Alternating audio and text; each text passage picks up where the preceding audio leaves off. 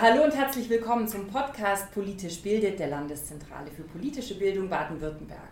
In dieser Podcast-Folge geht es zum 70. Geburtstag von Baden-Württemberg um das Land der Spätzle, Kehrwoche, großen Autobauer, Sparer und Tüftler, so wie man es im ersten Moment vielleicht nicht sieht und kennt.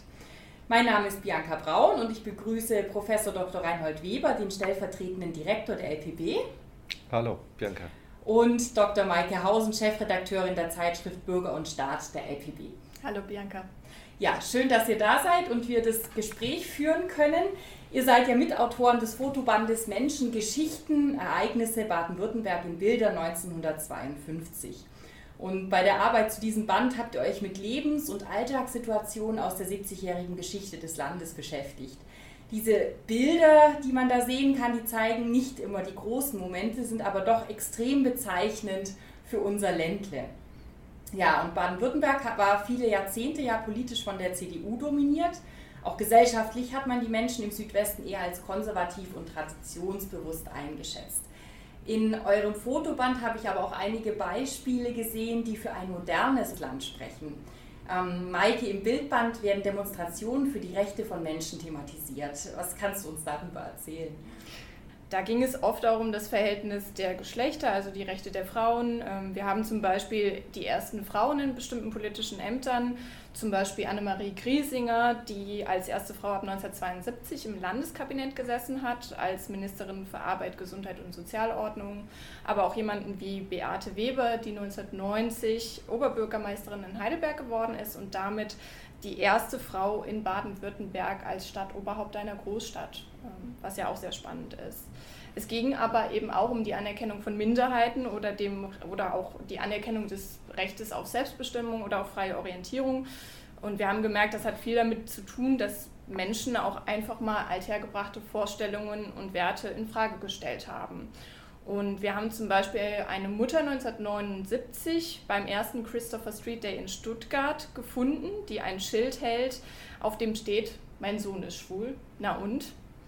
Und wir konnten tatsächlich auf der Suche nach geeigneten Filmen, die wir immer wieder auch bei dem Fotoband den äh, Bildern daneben stellen oder dazuordnen, da konnten wir bei unserer Recherche auch einen Film finden, wo eben diese Mutter über ihr Engagement spricht. Gut, und äh, diesen Ton hören wir uns jetzt kurz an. Haben Sie schon immer so eine mutige Haltung Ja, gehabt? immer. Von Anfang an? Ja. Wie alt ist Ihr Sohn? Warum ist das wichtig? Nö, ich meine. 15. 15. Mhm. Und wann haben Sie es gemerkt? Gleich. Ja, und hat Von Anfang an. Waren Sie nicht Hat mich schockiert? nicht erschüttert. Nein, überhaupt nicht. Das war ein Ausschnitt des SWR-Beitrags zur damaligen Demonstration. Die Menschen im Ländle sind ja gern für sich, schauen eher skeptisch nach draußen. Diesen Eindruck schreibt man dem Südwesten oft zu. Ministerpräsidenten, die sich mit dem Englisch schwer tun, Menschen, die dem Hochdeutschen nicht mächtig sind und so weiter. Reinhold, da gibt es aber eine komplett andere Sicht auch. Ja, das ist das Thema Zuwanderung. Ähm, ich glaube, das ist ein besonders spannendes Thema, weil es äh, weil Baden-Württemberg eben extrem stark von Zuwanderung geprägt ist. Das hat natürlich auch was mit seiner Wirtschaftskraft zu tun. Der wirtschaftliche Erfolg des Landes hat Zuwanderung gefördert. Äh, Menschen, die zu uns gekommen sind, suchen ja auch bessere Lebenschancen, suchen Arbeitsplätze. Aber über die 70 Jahre hinweg zeigt sich eben, dass Baden-Württemberg und vor allem eben die Menschen in Baden-Württemberg auch diese Fähigkeit haben, anderen Menschen, die zu uns gekommen sind, Heimat zu geben. Das ist ja immer ein beidseitiger Prozess, Heimat finden und Heimat geben. Ne? Ähm, das fängt nach dem Krieg an mit den sogenannten Heimatvertriebenen, ähm, weit über eine Million, die äh, bis Ende der 50er, Anfang der 60er Jahre nach Baden-Württemberg kommt. Parallel dazu kommen die sogenannten Gastarbeiter, mit der Wirtschaftswunderzeit ähm, äh, aus aller Herren Länder, vor allem aus den europäischen Anwerbeländern natürlich. Und dann sind es aber immer wieder auch so Zuwanderungswellen. Äh, später kommen die Spätaussiedler dazu. Ende der 70er Jahre etwa die vietnamesischen Boat People. Ähm, in den 80er Jahren steigt die Zahl derjenigen Menschen an, die Asyl suchen, auch in Südwestdeutschland, weil eben auch globale Krisen zunehmen. Wir sehen das ja jetzt gerade auch ganz aktuell bei dem Thema Ukraine, dass diese Krisen immer wieder kehren. Ähm, Anfang der 90er Jahre, Ende der 90er Jahre auch sind es die Flüchtlinge aus dem ehemaligen Jugoslawien. Und ähm, an diesem Beispiel Zuwanderung sieht man sehr schön im Rückblick auf die letzten 70 Jahre auch, wie sich diese Gesellschaft verändert hat. Sie ist bunter geworden, sie ist vielfältiger geworden.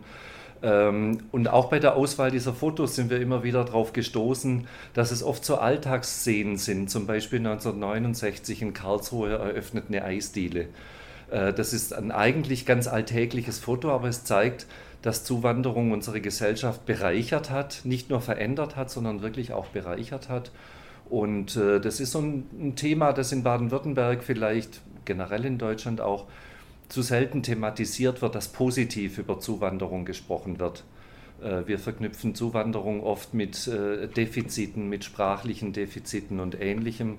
Ähm, aber wenn man das über die 70 Jahre hinweg betrachtet, dann ist es doch, finde ich, trotz aller Probleme, die es natürlich gibt, aber insgesamt gesehen wirklich eine große Erfolgsgeschichte.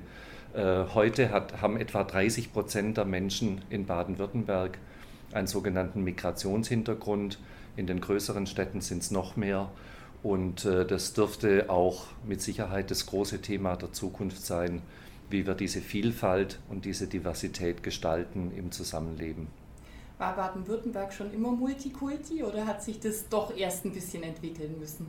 Na, das hat sich ganz sicherlich entwickeln müssen. Natürlich, ähm, das ist uns bei der Auswahl der Fotos auch äh, aufgefallen und natürlich auch bei dem Filmmaterial, das wir haben. Ähm, das hatte natürlich auch viel mit, mit Abgrenzung, mit, äh, auch mit Fremdenfeindlichkeit und mit Diskriminierung äh, zu tun. Es gab zum Beispiel zu Beginn der sogenannten Gastarbeiterzeit per Gesetz die Regelung, dass jedem Gastarbeiter vier Quadratmeter Wohnraum äh, genügen mussten. Also das ist fast unvor, unvorstellbar, wenn wir uns das heute vor Augen führen. Ähm, also das ist eine Entwicklung über viele Jahrzehnte hinweg. Aber ich bin mir sicher, und das belegen auch viele Studien, dass die Gesellschaft gelernt hat, mit dieser Vielfalt ganz gut umzugehen und sie einfach auch als Alltäglichkeit zu sehen, am Arbeitsplatz, in der Schule, in Ausbildungssituationen. Ähm, aber die Gesellschaft ist nicht mehr durchgängig weiß und schwäbisch-badisch, wie auch immer, so wie sie das Anfang der 50er Jahre noch war, sondern sie ist eben deutlich vielfältiger geworden. Jetzt habe ich noch eine Frage an dich, Maike. Ähm, wie schwierig war es, ähm, dieses Material zu finden? Es war nicht immer einfach. Also ich glaube, wir hatten ein paar Entwicklungslinien im Kopf. Man geht ja auch von althergebrachten Ideen so ein bisschen aus. Ähm, und ich glaube, es hat sich dann mit der Zeit einfach auch gezeigt, welche Entwicklungslinien wir auch ein bisschen darstellen wollen, aber auch zu schauen, dass neben dem politisch Großen sozusagen, vielleicht auch Weltgeschehen, was hier in Baden-Württemberg sich auch findet. Also wir haben auch Bilder zum Beispiel von der Mondlandung 1969, wo man dann sieht, wie sind die Menschen mit solchen Ereignissen umgegangen, dass wir daneben natürlich auch schauen wollten, wo ist sozusagen das kleine Unbekannte, Private vielleicht auch manchmal abgebildet. Und gerade wenn es um so ähm, ja, Gründungsmomente von bestimmten Bewegungen ging, Initiativen, da war das nicht immer ganz einfach, weil das natürlich was ist, was nicht immer dann dokumentiert worden ist mit Fotos, wo man sich dann manchmal auch ein bisschen behelfen musste ähm, mit, mit Abbildungen aus, aus späteren Momenten die von, von Entwicklungslinien. Aber ich hatte den Eindruck, wir sind dann schon sehr vielfältig auch ähm, ähm, zu einem sehr schönen Ergebnis gekommen und gerade dann natürlich auch alle Landesteile abbilden zu wollen. Das war uns auch ganz wichtig, dass wir eben auch weg von den großen Zentren, die natürlich immer Ereignisse und Bilder bieten, dass wir dann auch sagen, wir gehen auch mal gerade in die Regionen, die dann sozusagen ihre auch ganz eigene Sichtweise natürlich auf die Geschichte von Baden-Württemberg haben. Und wie ging man da konkret vor? Ist man dann zu den Stadtarchiven gegangen und hat danach geschaut oder, oder hat man ähm, bestimmte Leute gefragt? Wie kann man sich das vorstellen? Wir haben einen Aufruf gestartet an die großen Stadtarchive und Landesarchive, uns Material auch einfach zu schicken ähm, und haben da auch eine Auswahl dann schon mal getroffen, haben auch manchmal gezielt nochmal nachgefragt uns fehlt jetzt irgendwie ein Ereignis oder ähm, wir würden gerne bei, meinetwegen auch zum Beispiel ähm, was Traditionelles zum Beispiel irgendwie abbilden wollen, dass man da nochmal nachfragt.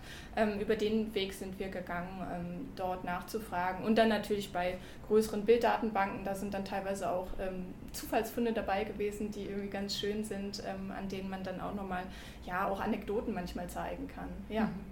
Wie, wie waren diese Quellen, diese Bildquellen ähm, aufgehoben? Ähm, waren das Bilder oder, oder Dias? Oder Das waren, also die meisten Dinge sind digitalisiert mittlerweile. Im Archiv ist es schon so, dass man natürlich dann auch gucken muss, dass man gerade Dias, ähm, äh, glaube ich, muss man jetzt auch dafür sorgen, dass die ähm, aufgehoben werden, auch negative.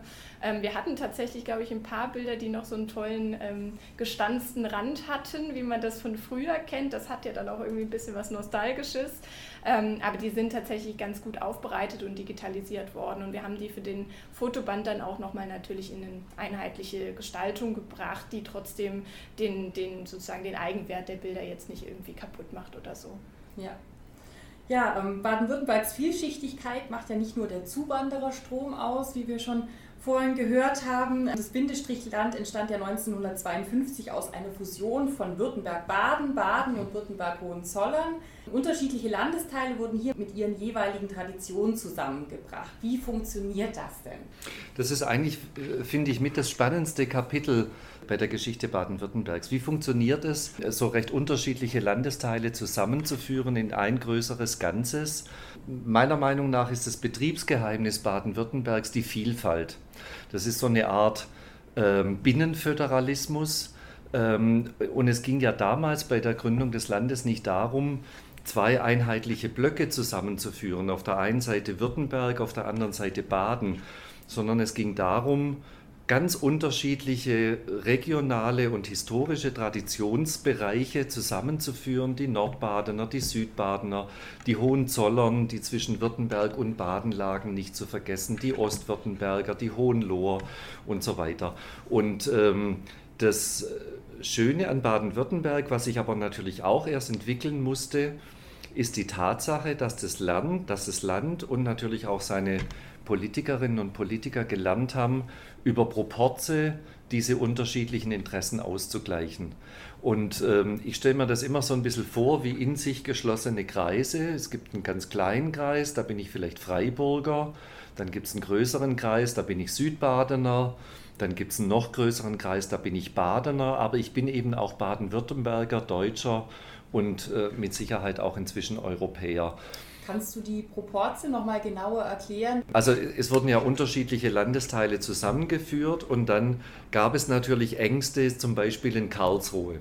Äh, und die waren ja völlig berechtigt, diese Ängste. Wir waren ehemals Residenzstadt und Landeshauptstadt, wir hatten ein Staatstheater. Und plötzlich hatte dieses Land eben zwei Staatstheater, eins in Stuttgart und eins in Karlsruhe. Und natürlich gab es viele Stimmen, zum Beispiel in den 90er Jahren, in diesem Fusionsfieber, die gesagt haben, jetzt müssen wir sparen und jetzt sollen die Karlsruher ihr Staatstheater schließen.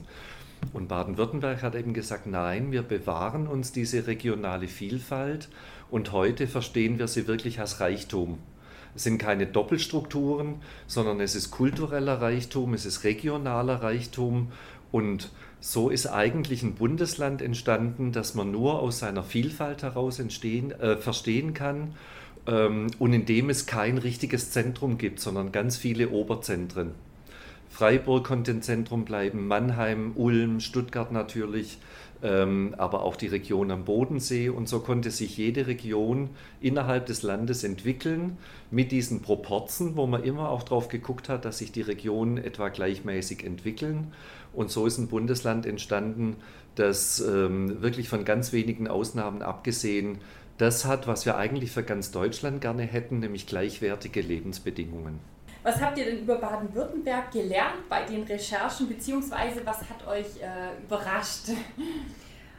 Ja, es ist spannend. Ich glaube, das kennt man schon jetzt ein bisschen als Narrativ, dass baden-württembergische Geschichte immer auch Protestgeschichte ist. Also hier wird gerne gestritten, hier wird viel gestritten. Es gibt lokalen Protest in der ganzen Geschichte zu Bauvorhaben, Umweltverschmutzung, Infrastrukturprojekte, aber auch Eingriffe in die Grundrechte und vieles mehr. Und man kann eben sagen, es wird viel gestritten, aber die Baden-Württemberger setzen sich eben auch für eine Sache ein. Und damit ist Streit ja auch Teil einer demokratischen Auseinandersetzung. Ähm, und dieses demokratische Engagement, das haben wir schon auch äh, bewusst an vielen Stellen im Buch ähm, aufgenommen mit verschiedenen Beispielen. Was mich überrascht hat, äh, war wirklich auch, äh, dass dieses Engagement halt wirklich oft auch im Kleinen durch einzelne Leute angestoßen worden ist und das auch oft jenseits der größeren Zentren und Städte. Und ähm, dieser Anstoß, ähm, das war das, was ich eben beschrieben habe, da ist es nicht immer ganz so einfach gewesen, vielleicht Bilder dazu zu finden, aber wir haben auch da ähm, gerade von, von äh, kleineren oder zu Beginn kleineren Initiativen schöne Beispiele finden können. Ähm, zum Beispiel die äh, Björn Steiger Stiftung, ähm, die ist 1969 ähm, durch das Ehepaar Siegfried und Ute Steiger gegründet worden. Der Hintergrund ist der, dass sie ihren Sohn bei einem also ihren Sohn Björn, bei einem Autounfall verloren haben, weil der Krankenwagen nicht rechtzeitig an der Unfallstelle sein konnte. Und diese Stiftung ist dann ins Leben gerufen worden, um die ähm, Notrufsäulen in Deutschland auszubauen man kennt die, die stehen an den Autobahnen oder auch an vielen Plätzen in Deutschland. Das mag einem heute in Zeiten von Handys vielleicht nicht mehr ganz so als ein wichtiges Engagement erscheinen, aber damals war das natürlich eine ganz grundlegende, auch infrastrukturelle Verbesserung des Rettungswesens und diese Stiftung setzt sich halt tatsächlich auch bis heute noch für diese Notfallversorgung ein. Genau.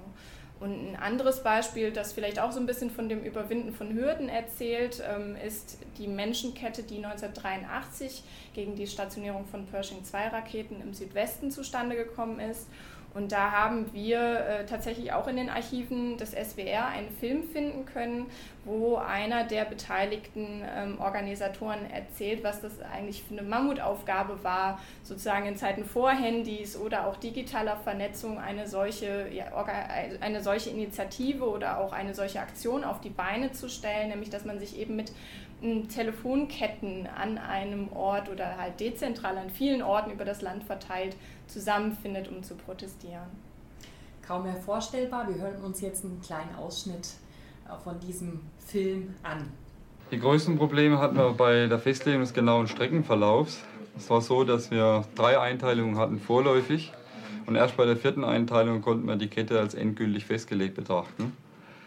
Als zweiter Konfliktpunkt für uns waren die Kontaktmenschen. Da war es relativ schwierig, auf der Schwäbischen Alb Leute zu finden, die bereit waren, für uns die Kette zu organisieren.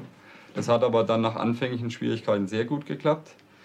Das dritte Problem, und das war eigentlich das größte Problem, das wir hatten, die Kette, den Kettenaufbau zu organisieren, also dann ein System zu finden, um die Kette aufzubauen. Und das haben wir dann gelöst, indem wir die Sammelpunkte an, entlang der B10 hatten mit Auftragkundgebung die dann zu dem jeweiligen Treffpunkt laufen. Das war ein Ausschnitt aus dem SWR-Beitrag damals zur Menschenkette. Jetzt haben wir viel über die Vergangenheit gesprochen, 70 Jahre Baden-Württemberg. Ihr habt haufenweise Material gesichtet, äh, Archivmaterial, Bild, Bildmaterial, ähm, habt recherchiert mit Quellen, habt wahrscheinlich vieles auch verworfen, habt jetzt was Tolles, Vielseitiges zusammengestellt, das äh, die 70 Jahre sehr gut repräsentiert. Ähm, wenn man so viele Quellen ansieht, in die Geschichte schaut, ähm, vielleicht auch Muster entdeckt, kann man da auch was für die Zukunft rausfiltern für Baden-Württemberg? Ja, es gibt eine Sache, die mir sehr wichtig ist. Ich finde, ähm, die Menschen in Baden-Württemberg haben ein ganz großes Plus ähm, sie sind überdurchschnittlich stark ehrenamtlich oder zivilgesellschaftlich engagiert. Das belegen ja auch Studien und Umfragen. Also das ist auch äh, wissenschaftlich untermauert. Und das ist, finde ich, eine ganz wichtige Sache für den Zusammenhalt einer Gesellschaft. Menschen, die sich engagieren, sei es im, beim Technischen Hilfswerk, bei der Freiwilligen Feuerwehr, im Sportverein, ähm, in vielen anderen Initiativen, aber natürlich auch in politischen Initiativen. Ich finde, das ist das Salz in der Suppe einer Gesellschaft und das hat nicht nur was mit, mit Engagement und Weiterentwicklung der Gesellschaft zu tun, sondern es hat auch was mit Zusammenhalt in der Gesellschaft zu tun. Die Menschen, die sich in ihrem Umfeld engagieren und da auch gewissermaßen einen Resonanzraum finden, die finden sich auch in der Gesellschaft besser zurecht.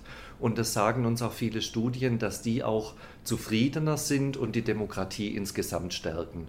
Und das lässt sich für Baden-Württemberg wirklich auch über diese 70 Jahre nachvollziehen. Und es wäre mein Wunsch für die Zukunft, dass wir uns das bewahren. Ein schöner Wunsch für die Zukunft. Damit möchte ich abschließen und sage vielen, vielen Dank für das Gespräch, Maike und Reinhold. Danke dir, Bianca. Dankeschön.